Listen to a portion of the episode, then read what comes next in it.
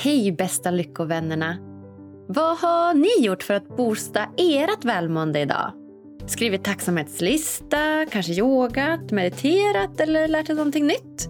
Möjligen har du kanske bara kramat en vän som fått dig att må bra. Ja, jag ska försöka bocka av allihopa innan den här dagen är slut. Hörni, tack snälla, snälla för att just du lyssnar på den här podden. Så himla klokt av dig att välja lycka och välmående i livet. Och för er som missat det så heter jag som vanligt Agnes Sjöström.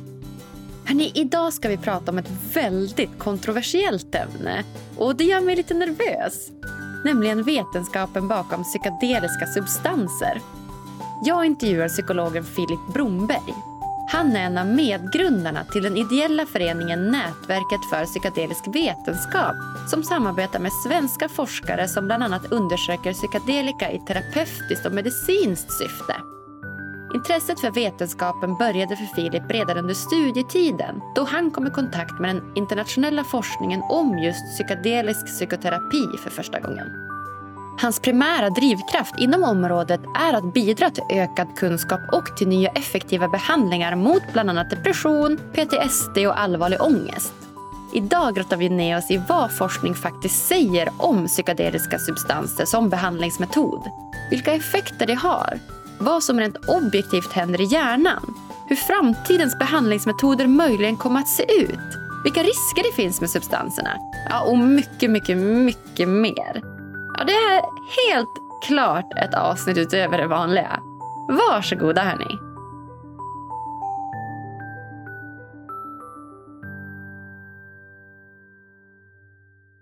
Varmt, varmt välkommen till Lyckopodden, Filip Bromberg! Tack så mycket. Kul att vara här. Wow, Filip! Du anar inte hur länge som jag har tänkt bjuda in dig till den här podden. Härligt. Nu är jag här. Nu är du här. Ja, faktiskt. Det känns, eh, det känns så, himla, så himla kul och, och lite nervöst också. För vi ska ju prata om ett, om ett ganska kontroversiellt ämne idag. Men det var faktiskt inte förrän jag var i fjällen nu senast som jag fick tummen ur och, och bjöd in dig. För jag, jag, jag pratade med en, en bekant till mig som vi kom fram till var bekant med dig. Så att, eh, då, ja, så han bara, jo men nu måste vi prata med Filip, bjud in honom. Så jag bara, ja nej men nu, nu jäklar, nu tar jag tummen ur här och så skickar jag iväg ett mejl. Roligt. Det känns som att det har kommit några inbjudningar nu senaste året. Ja, det är så. Vad roligt. Ja, men ni, ni håller på att växa kanske och folk blir mer uppmärksamma på, på det ni faktiskt gör. Ja, det känns viktigt att, att få igång samtalet om psykedelisk vetenskap och och bryta det här tabut eller den här osäkerheten. Mm. Ja men verkligen. Och jag, inte minst jag ska jag säga. Alltså jag är ju super-rookie på det här ämnet och känner mig jättenervös inför att prata om det här. Och det är liksom, jag vet ingenting om det men, men är väldigt, väldigt nyfiken just för att det är någonting som jag inte vet något om. Så att det ska bli superkul. Ja, jag tror att det är en väldigt bra inställning. Ja, men jag hoppas det. Jag hoppas det. Nej, men som du säger, det vi ska prata om det är just vetenskapen bakom psykedeliska substanser. Och eh, det är egentligen ett ämne som jag vet om eftersom att jag läser psykologi. Jag läser ju psykologi på masternivå. Och eh, där så vet jag att ja, om jag klickade runt lite grann på någon hemsida så kommer jag liksom, hittade liksom alternativa behandlingar eller metoder eller vad det var. Och då, då kom den här forskningen upp och det var då som jag liksom kom i kontakt med det. första gången. Och så tänkte jag att så här, ja, men alltså det här kanske är intressant att prata om ändå för att vi har ju väldigt utbredd depression och vi har ju väldigt mycket ångest och ensamhet i, i samhället idag. Och det var egentligen i den svängen som jag kom i kontakt med just det här som kallas för psykedeliska substanser. Kan inte du berätta lite grann mer? Vad, vad är liksom psykedeliska substanser? Psykedeliska substanser är naturligt förekommande ämnen som finns i olika växter och svampar som har en väldigt kraftfull påverkan på medvetandet och hur vi uppfattar världen och oss själva.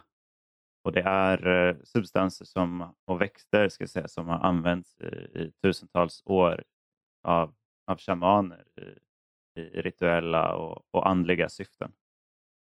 Och det som har hänt de, de senaste ska vi säga, 60 åren sedan, sedan LSD upptäcktes 1943 är att forskare och, och psykiatriker och, och vårdpersonal har tittat närmare på vad, hur de här substanserna kan passa in i, i vårt samhälle och, och hjälpa människor med de problemen som, som vi har. Ja, just det. När man säger det på det sättet så låter det verkligen som någonting ja, hjälpsamt och någonting, någonting positivt. Men det är ju det är olagligt, ska vi säga, eller hur? Ja. När du berättar om det så där så låter det som någonting, någonting positivt och något som faktiskt kan hjälpa oss. V varför tror du att det här blivit olagligt? Så eh, psykedeliska substanser blev ju reglerade för första gången i slutet av 60-talet, början av 70-talet då eh, de här eh, substanserna kopplades samman med, med hippierörelsen och med antikrigsrörelsen och då det också fanns ett utbrett missbruk bland, bland personer utanför forskning. Så det, var, det blev en backlash kan man säga kopplad dels till att, ja, men att, att eh, substanserna och upplevelserna började spridas utanför forskningen, utanför vården. Samtidigt så kan man säga att, att forskningen upphörde kanske inte direkt på grund av det, utan forskningen upphörde mycket på grund av att de här upplevelserna och, och de här substanserna inte passar in Eh, rådande biomedicinska paradigmet. Då vi vill placebokontrollera och, och reducera ner antalet variabler så att vi, så att vi vet precis vad som, vad som pågår. Så det är viktigt tycker jag att skilja på det medicinska bruket som ju faktiskt inte är olagligt.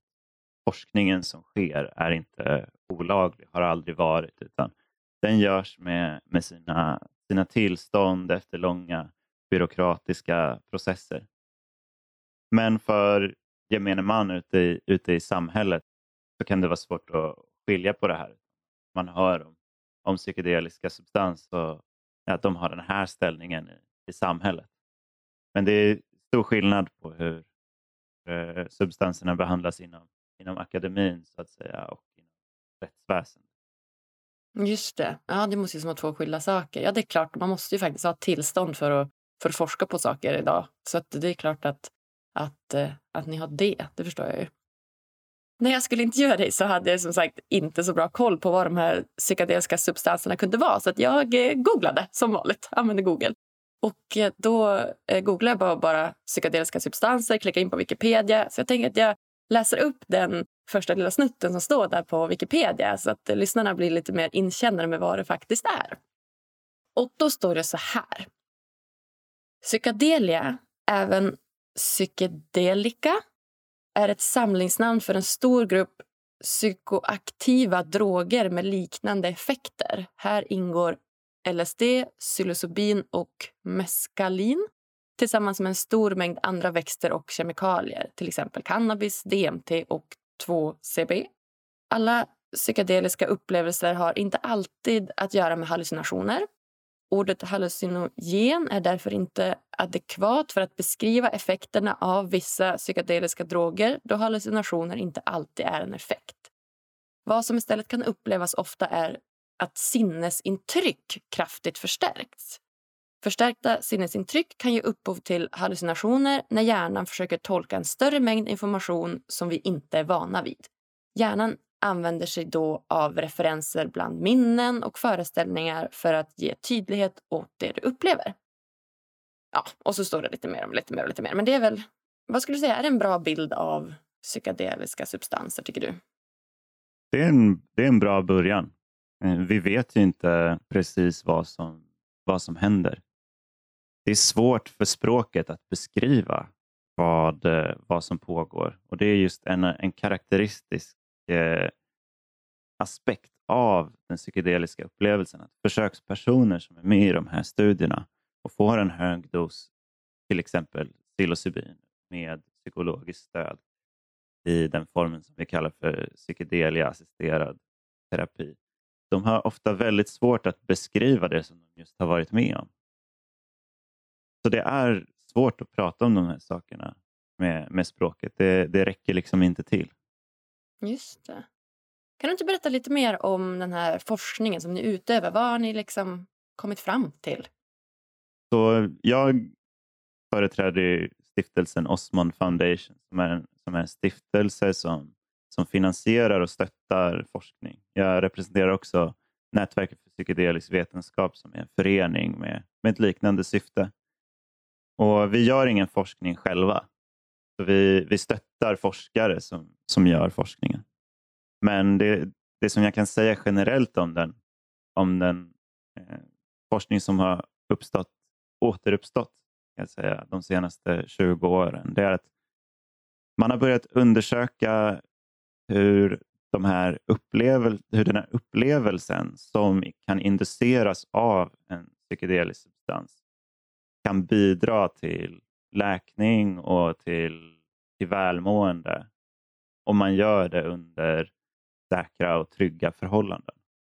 Och det som man, det som man gör då är att man sätter in den här psykedeliska upplevelsen i ett ganska omfattande terapeutiskt behandlingssätt där man har terapi innan och, och pratar om förväntningar och vad personen har för intention med att, med att gå igenom den här upplevelsen och där man fokuserar mycket på trygghet och att det ska finnas en sårbarhet mellan, mellan personen i fråga och, och terapeuten. Så man, man sätter egentligen, man skapar förutsättningar för att det här ska bli en, en så trygg och, och helande upplevelse som möjligt. För upplevelsen i sig kan komma med mycket ångest och svåra känslor. Och då är det viktigt att, att känna den tilliten och kunna släppa taget och möta de här känslorna. Det kan vara undantryckta minnen från, från barndomen. Det kan vara omedvetna eh, processer och sidor av oss själva som vi, som vi kanske inte vill ha kontakt med. Som våra försvarsstrategier har utvecklats för att hålla i schack.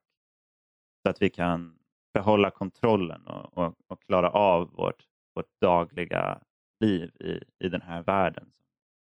Så när det kommer till själva upplevelsen så, så vill man skapa en väldigt trygg miljö i ett, i ett behagligt rum där personen i fråga vet ungefär vad som, vad som ska hända. För att sen ge plats till den här omvälvande och potentiellt transformativa upplevelsen. Och man använder sig av lugnande musik som guidar personen in i de här känslorna som kan komma upp. Man använder en ögonbindel för att underlätta för personerna. Och den här psykedeliska terapisessionen, den brukar man typiskt sett genomföra mellan en och tre gånger. Så när vi pratar om, om psykedelisk behandling eller, eller eh, psykedelisk terapi så, så handlar det bara om en till tre tillfällen av att administrera den här substansen. Mm -hmm. Och mellan de här sessionerna så har man ytterligare terapisessioner och efter att man har gjort, genomfört de här doseringen så har man eh, ett antal integrationssessioner då man pratar om det som har kommit upp i upplevelsen och försöker omsätta de här insikterna i nya vanor och försöker bygga en bro mellan det här förändrade medvetandetillståndet och ens vardagliga liv. Och Det är helt avgörande för att kunna se de här positiva effekterna som, som vi ser i, i klinisk forskning. Wow. Oh, shit. Vilken, vilken resa det måste vara för de här försökspersonerna och, och vara med om, om sånt här.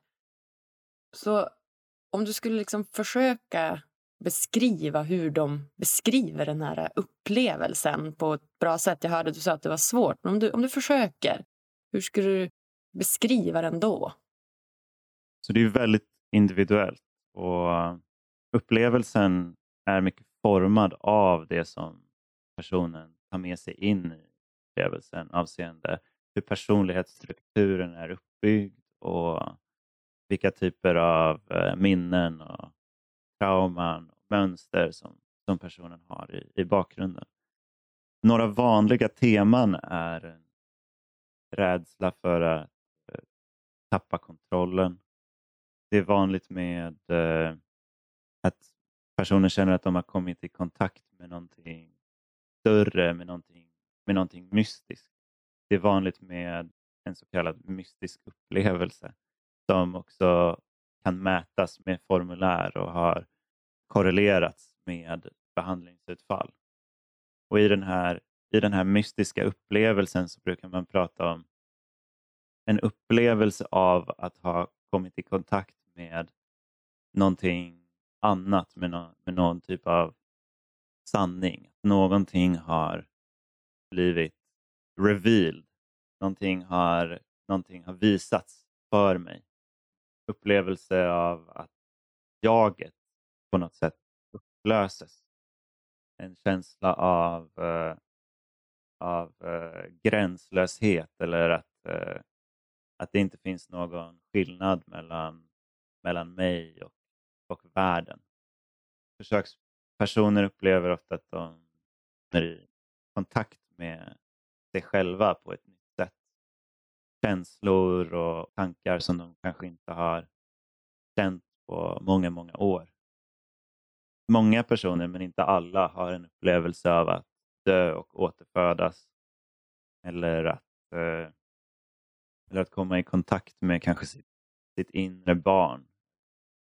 Vanligt med eh, att, att träffa det här inre barnet och eh, känna mycket medkänsla för det som det tidigare jaget. Det låter, eh, det låter liksom flummigt när jag, när jag pratar om det. Och det, och det är ganska flummigt. Men det är inte, vi kan liksom inte bortse ifrån det. För att eh, det är verkligen vanliga berättelser som, som mäts upp i, med validerade formulär och som sen översätts till förändrade vanor och eh, minskad lidande. Mm. Ja, verkligen. Jag, jag, jag blir glad. Jag, jag visste inte att det var så. Jag tycker inte alls att det låter så flummigt. Jag vet inte om det är för att jag själv är inne i så här, psykologins värld, men när det kommer till, till jaget och hur det upplöses och att få kontakt med sitt inre barn och sånt. Jag jobbar ganska mycket själv med mitt inre barn, så att, så att eh, jag tycker det låter spännande, verkligen, minst sagt. Men som du, du pratar ofta om att, det är någon slags, att de gör det här någon slags terapi och att det är någon slags behandling. Vad är, liksom, vad är syftet? Vad är det man vill uppnå? Vilken behandling? Vad är det man vill behandla med, med det här? Så de studierna som har gjorts har ju övervägande fokuserat på psykiatriska tillstånd som är svårbehandlade, där de rådande behandlingarna inte fungerar. Och vilka är det då? Till exempel eh, PTSD, traumaproblematik, depression. Det har gjorts mycket forskning på, på existentiell ångest i, i livets slutskede. Så där man använder den här typen av eh, behandling i palliativt syfte för att underlätta för, för eh, patienter att möta sin egen dödlighet. Det finns även preliminära studier med eh, tvångssyndrom, huvudvärk och olika typer av beroendetillstånd som tobaksavvänjning och, och alkoholproblematik. Jag ska också säga att det, de studierna som jag rabblar upp nu, det är väldigt små studier som, som inte har placebokontrollerats typiskt. Så de behöver ju replikeras i, i större och mera väldesignade forskningsdesigns. Men det finns väldigt mycket forskning från 50 och 60-talet som är, som är gjord med ibland bristande metodik eftersom det här paradigmet som vi, som vi använder idag, det fanns liksom inte på 50 och 60-talet. Man tyckte inte att det var så viktigt att göra placebokontrollerade studier till exempel. Men den forskningen som görs idag, det är mycket så att man går tillbaka till forskningen på 50 och 60-talet och försöker replikera det som de gjorde fast med bättre, med bättre forskningsdesign. Om man pratar om alkoholberoende till exempel så, så finns det bara en publicerad studie, modern. Men det finns en metaanalys av de sex bästa studierna som gjordes på 60-talet där man har eh, dragit slutsatsen att, att det som de gjorde på, på 60-talet det hade god effekt. Det var många personer med kronisk alkoholproblematik som, som slutade dricka alkohol efter bara en session med LSD-assisterad terapi. Så ofta ganska dramatiska forskningsresultat. Men vi vet inte hur väl de kommer hålla upp när, när vi gör bättre studier. Och De här studierna är på väg. Och Det är också studier som, som krävs för att de här eh, behandlingarna ska bli godkända som, som medicinska behandlingar. Du nämnde att eh, du stötte på psykedelisk vetenskap under, under rubriken alternativ medicin. Och, och, en definition av alternativ medicin är interventioner som, där vi inte har kunnat dra en definitiv slutsats att det här fungerar. Så det som, det som jag jobbar med är att, att faktiskt testa huruvida de här interventionerna eller behandlingarna kan bli riktig medicin. Och jag tror att om, om de blir det, om de blir godkända så kommer det leda till ett paradigmskifte i hur vi ser på psykisk ohälsa och hur vi behandlar psykisk ohälsa.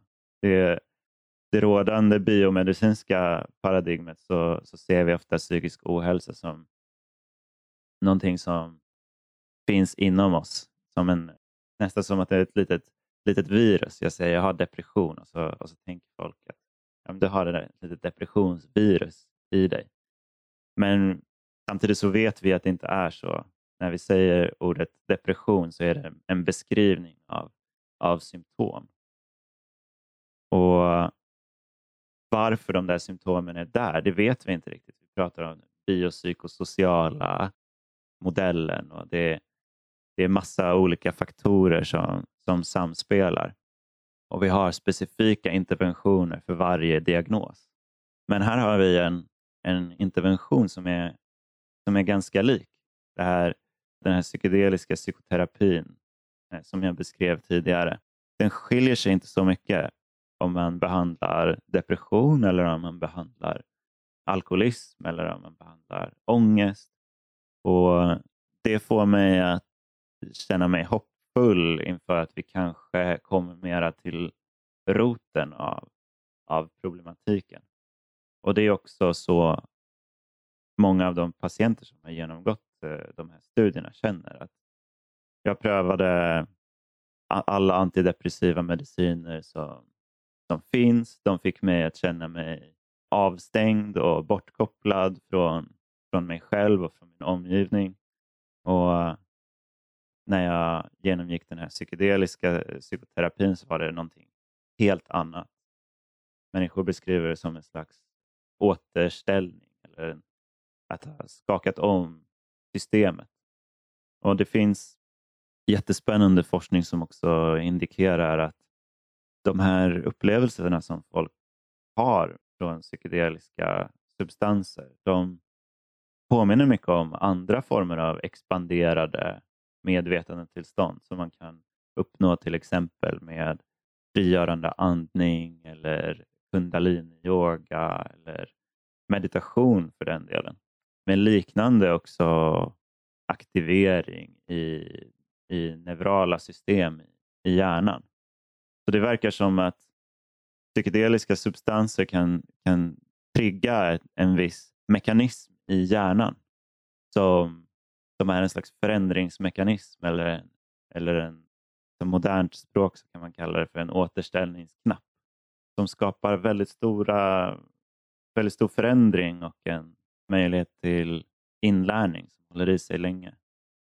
Wow, alltså shit, jag känner så alltså mycket frågor. Alltså det, det, när du berättar om det, det låter ju väldigt bra alltså för, för framtiden om man fortsätter med den här forskningen och, och kommer fram till att behandling faktiskt faktiskt funkar så låter det som, som du säger, att det verkligen kan vara revolutionerande här för, för all typ av behandling. För det, det är ju så att alltså, depression och ensamhet och sånt är ju våra eh, liksom, största folksjukdomar idag. Och det är ju var och varannan person som, som lider av det. Och det är som du säger, jag har själv personliga erfarenheter i familjen då, av ganska allvarlig depression av en av mina föräldrar. Och det var, tog ju jättelång tid för honom att ens komma ur det där. Och det, tog väldigt lång, det var en väldigt lång period som han, så man var deprimerad och provade mängder av behandlingar.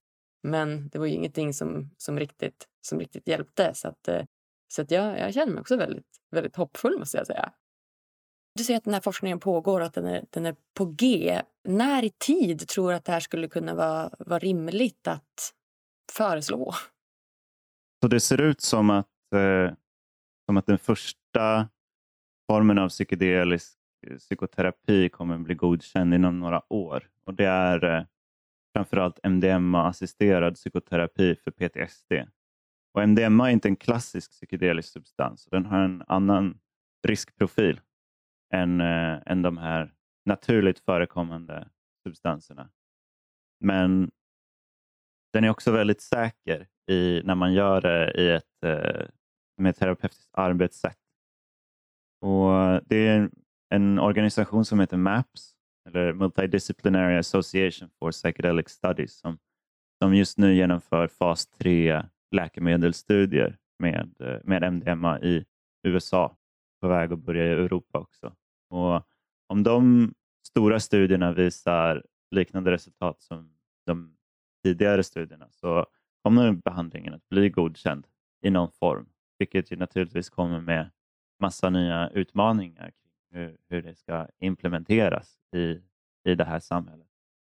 Psilocybinassisterad terapi för depression kommer sannolikt också bli godkänt inom några år tack vare företag som Compass Pathways, och Usona Institute som håller på att genomföra fas 2 nu, studier med, med psilocybin och eh, har planerat också och finansierat fas 3. Och det är de här vägen som man behöver gå med, med läkemedelsutveckling. Även om jag ser på de här behandlingarna som, som en form av psykoterapi där man använder en psykedelisk substans som ett verktyg lite vid sidan om. Men eftersom det är en, en psykoaktiv substans så går det under läkemedelsbeteckningen. Och Då måste man också följa det paradigmet. Mm, just det.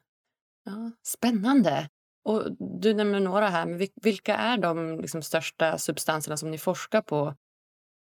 Det är uh, psilocybin och, och MDMA som är de, de som det forskas absolut mest på. Är de naturliga eller är det liksom kemiska substanser? Psilocybin är en naturligt förekommande molekyl som finns i många olika svamparter runt om hela världen. Men den, det psilocybinet som används i, i forskningen det är syntetiskt och det gör man för att uh, kontrollera dos och, och kvalitet, vilket är väldigt viktigt i läkemedelsutveckling. MDMA är en, är en syntetisk substans i början. Just det. Jag tycker det är superspännande. Så här, alltså framtiden, det, det är så himla hett topic för mig. Jag går alltid igång när jag ska prata om framtiden. Och det här känns ju verkligen som att det skulle kunna vara någonting för framtiden. Men om man säger de här olika behandlingarna som ni har gjort eh, på olika stadier, liksom depression eller, eller ångest eller PTSD. Vad, vad har man sett? Vilka är de största effekter man har sett? Är det att det blivit den här förändringen i hjärnan eller vad är liksom main topic? Det beror lite på vilken nivå som man tittar på. Man kan naturligtvis studera vad som händer i hjärnan med hjärnavbildning och kanske mera objektiva mått med, med dagens vetenskap mätt. Sen så finns det naturligtvis eh, psykologiska processer och de subjektiva upplevelserna som jag tror vi lätt eh, underskattar i vetenskapen idag. Den, den tydligaste effekten som man, man, kan se och som också är ofta det primära utfallsmåttet i studierna är minskad depression som man, man tittar på mått för psykisk ohälsa och ser att symptomen reduceras väldigt mycket. Samtidigt så om man frågar de här personerna, och det här tycker jag är relevant för, för positiv psykologi, om man frågar de här personerna sen hur deras liv har påverkats så, så säger de saker som att ja, min, min depression minskade men det var inte det viktigaste som hände. Utan det, det viktigaste som hände var att jag återknöt eh, relationen med mina föräldrar och att jag började delta i samhället och att jag har en annan relation till, till eh, döden och, och mina trauman från barndomen. Och Det är klart att, att det är sånt som påverkas av depression som kan innehålla depression. Men det går liksom bortom symptom Eh, kommer ofta in på saker som meningen med, med livet och, och, och fri vilja och ens plats i, i världen. Jag tror att det, det finns mycket där att utforska också för den positiva psykologin. Och mått från positiv psykologi inkluderas ofta i de här, i de här studierna, även fast de inte är primära utfallsmått utan ofta sekundära. Och där tittar man på eh, till exempel eh, mindfulness-färdigheter och eh, sociala relationer och människors syn på andlighet och, och koppling till naturen. Det är också en, en väldigt intressant, eh, ett väldigt intressant fynd att människors förhållande till naturen verkar förändras. Till exempel så var det från den första riktiga depressionsstudien på Imperial College i, i London som publicerades 2016 så berättade många patienter som, som behandlats för sin depression jag har en helt annan syn på, på naturen. Tidigare så såg jag mig själv som separerad från naturen men nu känner jag mig som bara en del av, av naturen. Och det är ju ingenting som man, man direkt eh, liksom avser göra inom, inom psykiatrin, att göra att folk känner sig mer kopplade till naturen. Men det sker liksom bara på köpet i den här, i den här forskningen. En, en annan aspekt som påverkas i personligheten och eh, ni som är, är bekanta med personlighetspsykologi känner säkert till Big Five som är den, den mest vanliga eller validerade instrumentet för att beskriva personligheten i fem olika dimensioner. Och en av de här är eh, det som kallas för openness to experience eller, eller öppenhet på, på svenska. Som ofta kopplas samman med nyfikenhet och att söka nya upplevelser, kreativitet, estetisk uppskattning, intellektuell nyfikenhet. Och det är en, en dimension i personligheten där man har sett en ganska kraftig och, och långvarig effekt som faktiskt ökas. Och när de här resultaten publicerades gången 2011 så var det ganska nytt för personlighetsforskningen. För tidigare så har man tänkt att, att personligheten den, den är stabil, den förändras inte över, över livet, åtminstone inte efter 30. Men eh, nu, här hade vi friska personer i de här tidiga studierna som efter en upplevelse med psilocybin berättade dels att det här är en av de mest eh, viktiga upplevelserna i, i mitt liv i, i paritet med födseln av mitt barn eller, eller eh, min förälder dog. Och de här personerna som genom de upplevelserna hade flera år senare fortfarande höjda nivåer av, av öppenhet jämfört med vad de hade innan. Och beskriver fortfarande de här, den här upplevelsen som en av de viktigaste i sitt liv. Wow, ja, det, det är ju inte småfynd alltså. Nej, det är, eh, det är ganska omskakande. Och särskilt för, för psykiatriker och, och hjärnforskare som är vana vid att titta på helt andra grejer och inte bry sig mycket om, så mycket om frågor som mening eller, eller ja, de här mjuka aspekterna eller andlighet och mysticism för den delen. Det är sånt som man gärna bara bortser från för att inte, det blir för komplicerat och svårt, att, svårt att, mäta.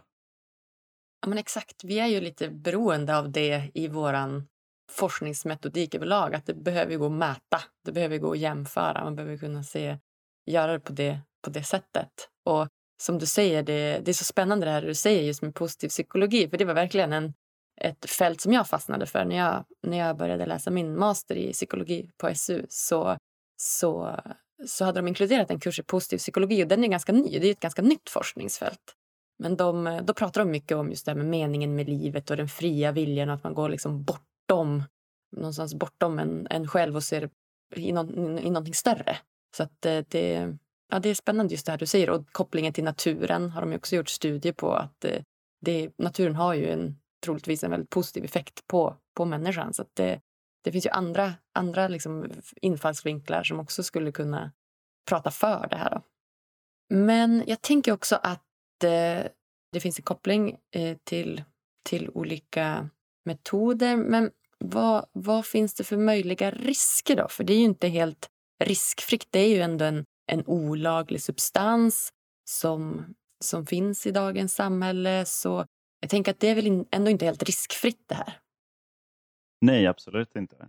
Och de, de här upplevelserna är otroligt eh, kraftfulla och kan vara destabiliserande.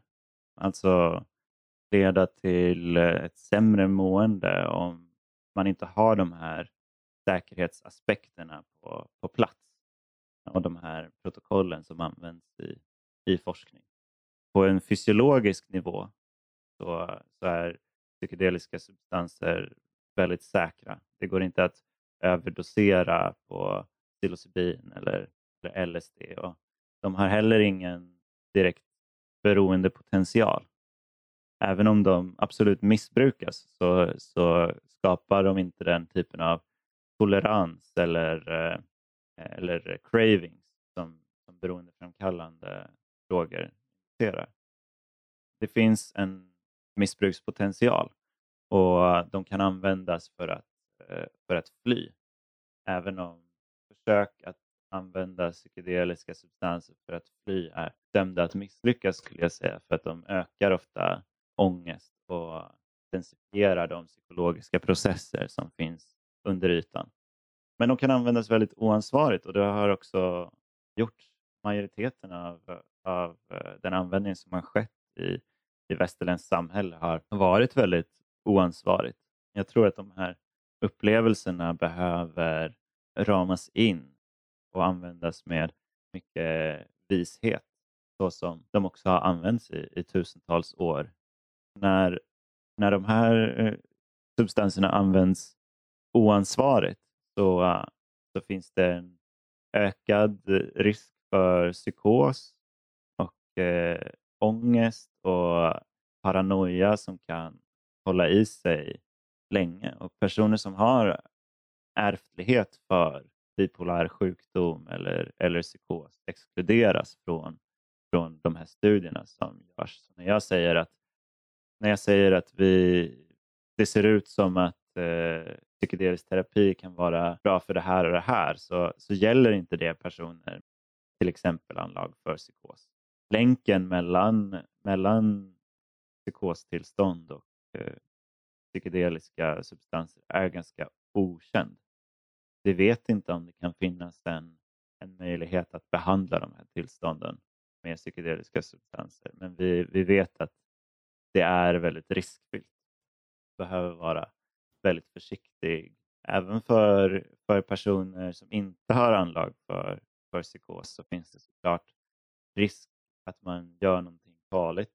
Man tar de här eh, substanserna i en otrygg miljö och det finns en, en stor risk att komma i kontakt med gamla trauman eller, eh, eller psykologiska sår som man kanske inte har eh, förmågan eller, eller supporten att ta hand om i, i stunden.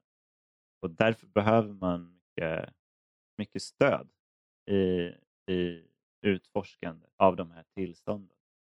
Mm. Ja, men spännande. Och då är det ju perfekt att det görs på så kontrollerade sätt. Då. Och det nästan måste göras det för att det ska få den här effekten som man faktiskt vill. Man vill ju att det ska få en, en, en positiv effekt på människan, kanske mer än vad man vill att de ska, ska bli negativ effekt. Och det är klart att så här, för tillfället så kanske det är då, när du tar den här äh, psykedeliska substansen, att för tillfället kanske du blir mer olycklig. Du, du upplever gamla trauman, du upplever minnen, du upplever jobbiga känslor. Medan då kanske på sikt istället har en positiv effekt i form av att du faktiskt lyckas bearbeta det här och att du kommer vidare och får nya insikter.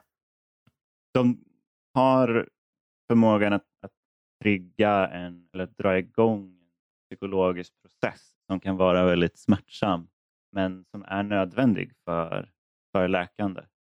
Om man kan så att säga, ta sig igenom den möta det som finns där. Men den, den, det stödet och den, den förmågan finns inte i vårt samhälle. Vi har ingen kulturell riktig förståelse för de här eh, sinnestillstånden och vi har inte heller språket för att, för att förstå dem och, för att integrera dem. Så jag brukar säga att även de vetenskapsmännen och kvinnorna som har hållit på med det här nu flera decennier är nybörjare. Och eh, vi, vi vet inte vad vi håller på med riktigt. Så det är jätteviktigt att, eh, att gå försiktigt fram. Och forskningen är ett, eh, ett bra verktyg i den processen. Jag tror också att det finns oerhört mycket visdom att, att ta vara på från, från de kulturer som har haft de här eh, praktikerna integrerade i, i många, många år. Och jag vill rekommendera en, en bok som, är, eh, som heter Consciousness Medicine som är skriven av en, av en fransk eh, psykolog, forskare som heter François Boursat. Hon, också, hon har både det västerländska perspektivet och ett eh, shamanskt perspektiv. Hon har tränat med en, med en mexikansk eh, curandera i, eh, i många år. Jag tycker att det är viktigt att, eh, ja, men att, att, lyfta fram det, det perspektivet. Det är inte oproblematiskt att eh, vi i västvärlden som har faktiskt eh, bannlyst och förtryckt alla som har hållit på med den här typen av upplevelser i åtminstone hundratals, kanske tusentals år. Att vi nu plötsligt upptäcker de här, eh, de här tillstånden och eh, eh, inte bara inlämnar dem i vårt, i vårt eh, medicinskt industriella komplex utan också nu vårt eh, kapitalistiska system. Och jag tänker att det går att göra stora pengar på det här. Det är ganska provocerande om man tar det perspektivet. Mm. Ja, minst sagt. Om man ska gå in på det perspektivet så känns det superprovocerande. Men är, är de här substanserna lagliga någonstans i världen? Det är de. Psilocybinsvamp är eh, lagligt till exempel i Mexiko. Ayahuasca är lagligt och även skyddat som nationalskatt i, i många länder i, i Sydamerika. Så det, fin det, finns eh, undantag från FNs eh, narkotikakonventioner. Men överlag så, så är de narkotikaklassade. Och klassade också som att det inte finns något eh, medicinskt värde. Vilket går emot de forskningsfynden som har gjorts de senaste 20 åren. Mm. Jag kan inte hjälpa att eh, jämföra det här lite grann med en drog som vi har som faktiskt är laglig idag, som folk inte ens klassar som en drog, som heter alkohol. Något som kan vara risker då med olika typer av såna substanser är just att det är beroendeframkallande och att det kan överdoseras. När det kommer till alkohol som är en laglig drog idag så är det ju väldigt lätt att både överdosera och att det är beroendeframkallande. Hur tror du att det har kunnat bli så? Oj, det är en, eh, det är en stor och komplicerad fråga som, som kräver lite att vi verkligen går tillbaka och tittar på den historien som, som alkohol har i, i framväxten av det västerländska samhället. Vi har ju en, en, en lång historia av att, eh, av att bruka alkohol. Jag tror att eh, det kan ha att göra kanske med att, med att alkoholens inverkan på medvetandet är inte lika dramatisk. Det är en, eh, en väldigt eh, ontologiskt behaglig upplevelse som inte tvingar oss att ifrågasätta de sanningar som vi, som vi håller som sanna. Så att det, är, det är en utmärkt eh, eh drog om det enda man vill är att fortsätta med det man gör och ha det lite trevligare. Medan psykedelisk eh, substans inducerar ett medvetandetillstånd som är totalt främmande från det som är funktionellt i dagens samhälle. Och eh, ofta tvingar oss att ifrågasätta saker med oss själva på ett sätt som, som är väldigt smärtsamt på, på kort sikt. Och om man ser väldigt kortsiktigt på det så finns det inte så mycket smärtsamt med, med alkohol. Alla som har tagit liksom ett, ett glas vin eller tre eller fyra, det blir liksom bara lite skönare. Medan eh, personer som tar en, även en ganska låg dos psykedeliska substans eh, av en, till exempel psilocybin börjar känna obehag och en rädsla för förlust av kontroll och kanske en rädsla för att bli galen eller en rädsla för att dö. Så det är, Den subjektiva upplevelsen är, är skrämmande. Mm. Därför så har den inte varit så kompatibel med vårt samhälle. Just det. Nej, nej, men det kan väl stämma. Det låter ju som, det låter som en rimlig förklaring om, om det nu är så. Det har jag tänkt på ibland, så här, när man är på krogen eller när, eller när det nu var länge sedan. Det känns som länge sedan man var på krogen. Man får inte ens vara på krogen längre. Men när vi kunde vara på krogen, då...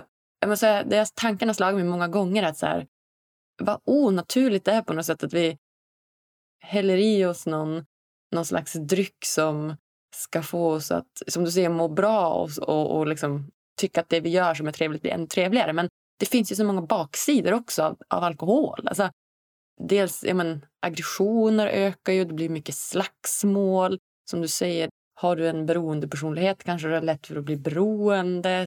Och det medför ju mycket också kostnader på samhället i form av olika behandlingar och i form av ja, men, olika trauman eller vad, vad det nu kan tänkas vara. Så det är så spännande att just så här, alkohol ändå klassas som något som är okej, okay, om man ser det på det sättet. Ja, jag håller med. Då är vi överens du och jag, Filip. Gud, jag tänker att vi, att vi snart ska gå in på de, på de sista frågorna. Men jag har någon, någon liten fråga kvar här. Och det är, under forskning så kan man mäta saker på olika sätt. Och Du kan mäta det som en subjektiv upplevelse, som varit inne på men också som någonting objektivt, kanske mer för någon slags hjärnforskare.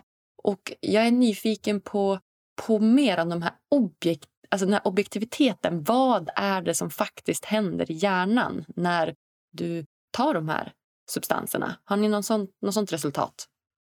Det finns några hjärnavbildningsstudier som, som är publicerade och som har hittat väldigt eh, spännande resultat. Men vi skrapar liksom bara på ytan när det gäller de, de här sakerna.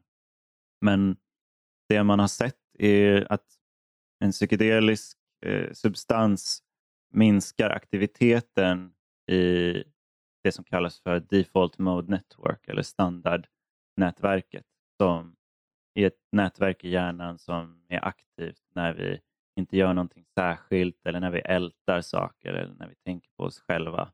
Och Det är ett nätverk som är ganska högt upp i hjärnans struktur. Och när det här nätverket slutar vara så dominerande eller slutar vara aktivt så händer flera saker. En sak som händer är att personen i fråga upplever en känsla av att eh, egot upplöses eller att jaget eh, riktigt eh, är lika eh, starkt. Och eh, på, en, på en neurovetenskaplig nivå så ser man att det blir mera kaos eller, eller entropi i, i hjärnan. Och delar av hjärnan som kanske normalt inte brukar kommunicera med varandra börjar kommunicera med varandra. Det blir lite som att man tar bort eh, dirigenten från en orkester. Så att alla, alla musiker börjar spela i någon slags kakafoni. Vilket blir väldigt, väldigt rörigt men skapar en större flexibilitet i, i systemet som också finns kvar efter eh, själva upplevelsen, det som kallas afterglow eller då personen ofta upplever en ökad eh, mind, ökade mindfulnessförmågor och ökad eh, insikt och, och, kreativitet utan att faktiskt bara känna sig påverkad av den här psykedeliska substansen. Och man har också korrelerat den här nedstängningen av default mode network till den här eh, effekten av ökad öppenhet månader efter själva upplevelsen. Så Det är en viktig, viktig, viktig mekanism på, på neurovetenskaplig nivå. Det finns massa annat att säga om det också såklart. Jag kan också flika in klassiska psykedeliska substanser agerar på en viss receptor i, i hjärnan som heter serotonin 2A-receptorn som inte är samma receptor som vanliga SSRI agerar på. Det är serotonin 1B. Och eh, Man har sett att många extrema medvetandetillstånd, inklusive trauma och nära döden-upplevelser, också aktiverar de här serotonin 2A-receptorerna, vilket har lett till formuleringen av konceptet pivotal mental states, som är, definieras som ett hyperplastiskt eh, tillstånd i, i hjärnan som möjliggör för, eh, för nyinlärning, form av transformation. Jättebra forsknings artikel som jag alltid brukar droppa. Googla på pivotal mental states. Ja, gör det hörni och, och lär er mer. Ja, men wow. Ja, men så coolt med de här olika forskningsfynden och, och allt som du säger. Det är en helt, helt ny värld för mig. Så att jag, jag tycker det här var superspännande att få lära mig mer. Och, och som sagt, jag ser positivt på framtiden här. Om det kan möjligen tänkas vara så att vi kan hitta ännu mer effektiva effekter till att behandla sådana saker som vi har stort problem med idag som depression eller trauman eller, eller liknande. Så jätte, jättekul, Filip. Alltså, jag måste ju bara, jag tänker vi ska gå in på de sista frågorna här, men jag måste ju bara fråga. Har du någon gång testat det här själv? Ja, jag har egna upplevelser som, eh, som har varit eh, viktiga för mig. Det har jag. Spännande. Man vill liksom bara veta mer. Jag skulle vilja intervjua alla de här personerna som har varit med i era studier och fråga hur de, hur de upplever det. det finns eh, väldigt bra dokumentärer och bland annat en som heter eh, A New Understanding där man har intervjuat deltagare i, i studierna med psilocybin för eh, existentiell ångest. Det finns även en bra film som heter Trip of Compassion. Fantastic Fungi man kan titta på om man vill höra patientperspektiv. Det finns också flera bra artiklar som är publicerade i Journal of Humanistic Psychology som, där man har gjort kvalitativa intervjuer med med forskningsdeltagare. Superbra artiklar och forskning. Coolt! Va? Och om du, om du Få drömma lite här om framtiden, då, hur hade du velat att det här skulle kunna implementeras i, i samhället? Säg att vi kommer fram till att det här är en superbra metod att använda. Hur, hur, hur tror du att det hade kunnat se ut i framtiden? Jag tror att det behöver integreras i vårt, eh, i vårt vårdsystem och jag tror att eh, psykologer och, och annan vårdpersonal behöver vidareutbildas. Och jag tror att det, att det kan förändra eh, samhället på, på det sättet. Om vi slutar eh, liksom, patologisera de här medvetandetillstånden och istället eh, ser dem som en del av vad ska man säga, den normala mänskliga psykologin. För Det är ju så att de, de flesta personer som får en hög dos av psilocybin får en mystisk upplevelse. Och det innebär att de, är en, de här upplevelserna är en del av det normala mänskliga fungerandet. Och vi har evolverats till att, till att ha de här upplevelserna. Men jag tror att det finns otroligt mycket arbete kvar att göra. och Jag tror att vi måste också, om vi ska kunna utnyttja den fulla potentialen av de här tillstånden så, så behöver vi också se de kontextuella faktorerna. Det räcker inte att behandla en person som är deprimerad med, med psilocybin. För deprimerade personer har en, en deprimerad kontext. Och förändring behöver ske i relationer och i, och i grupper. Så det är lite det jag hoppas på. Jag hoppas också på att de här eh, behandlingarna ska kunna ges i grupp. Dels eftersom det är mycket mer kostnadseffektivt men också för att läkningen och, och eh, integrationen har en större potential att, att hålla i sig. Jag tror det kommer bli en utmaning att, att förlänga de effekterna som vi ser av, av eh, de här behandlingarna.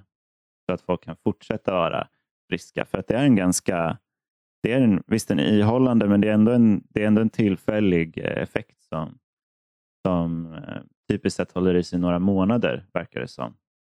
Av de behandlingarna som det forskas på nu. Så det är verkligen ingen mirakelmedicin. Mm, ja, just det, just det. Ja, men så himla spännande. Va?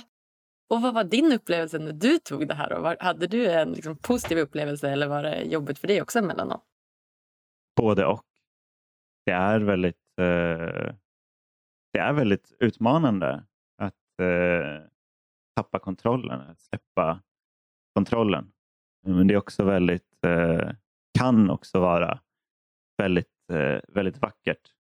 Och eh, liknande det, de insikterna som, som människor har i, i, medita, i meditation eller när de åker på Vipassana retreat till exempel i, i tio dagar. Wow, så spännande! Ha, Filip, jag tänker att vi ska gå in på de sista frågorna här innan vi lämnar varandra. Och Den första frågan är då, vad gör dig riktigt lycklig? Det som gör mig riktigt lycklig det är att eh, få vara med, med eh, andra människor och, och skapa någonting tillsammans och, och känna samhörighet kring det och, och, tillhörighet till en grupp. Att få göra skillnad i, i andra människors liv. Få vara sårbar i det. Vackert. Jättefint. Om du fick ge lyssnarna en utmaning som de kan göra varje dag för att bli lite lyckligare, vad skulle det vara då? Gå ut i skogen och bara sitta där i, i 20 minuter. Du behöver inte känna att du ska meditera eller hålla fokus utan bara gå ut i skogen, sätt dig under ett träd och sitta där i, i 20 minuter. Det finns forskning som har bevisat att stresshormonerna i kroppen går ner. Det har en, det har en observerbar objektiv effekt. Så bara gör det. Ja, men helt sant. Gå och sätt dig under den där korkekan som Ferdinand. Det, ja, det håller helt med dig. Det, det är så positivt för oss. Fint. Ja, om man vill komma i kontakt med dig, hur gör man då? Jag eh, finns via Osmond Foundations eh, hemsida, Nätverket för psykedelisk vetenskap. Jag har en egen psykologpraktik som eh, fokuserar på integration av psykedeliska upplevelser. Eh, Psykologiskintegration.se. Jag håller också på att arbeta med en podcast som heter Min resa som kommer att inkludera personer som berättar om sina egna psykedeliska upplevelser och vad de har inneburit. Den här podcasten är ett försök att, att visa hur olika och både utmanande och, och vackra och, och, farliga för den delen de här upplevelserna kan vara. Min resa sa du? Yes, finns på Spotify. Finns på Spotify. Perfekt! Spännande! Ha, Filip, är det något så slutligen som du känner att du vill dela med dig av till lyssnarna som du inte har fått säga här än? Forskning på eh, psykedeliska substanser är väldigt dyrt och eh, det, det stora hindret för, för den här forskningen är brist på pengar. En stor del av forskningen har finansierats just av filantroper och av crowdfunding-kampanjer. Och jag jobbar med att, att stötta forskare i Sverige att eh, kunna göra de här studierna. Och eh, jag vill uppmuntra eh, er alla att följa Osmond Foundation. Och, om ni får möjlighet, donera pengar, vilket kommer att bli möjligt snart. ja, det, det är klart. Allt är ju beroende av pengar i slutändan. Ja, nej, jag säger bara tack, tack, tack snälla, snälla, snälla Filip för att du kom och gästade mig här på Lyckopodden. Tack så mycket. Nej men wow hörni. Shit, det här var ett helt nytt ämne för mig. Tror ni att det här kan vara något för framtiden? Ja, jag blev ändå positivt överraskad av de fynden Filip berättar att forskningen faktiskt har gjort. Och som sagt, jag går verkligen igång på framtidsfrågor. Och kära lyssnare, om ni tycker den här podden är lika bra som jag så önskar jag av hela mitt hjärta att ni går in på iTunes eller Podcaster och klickar i prenumerera-knappen. Följ oss också på sociala medier. Där heter vi Lyckopodden. Och sprid gärna avsnittet till alla ni känner. Hörs på tisdag igen. Puss puss!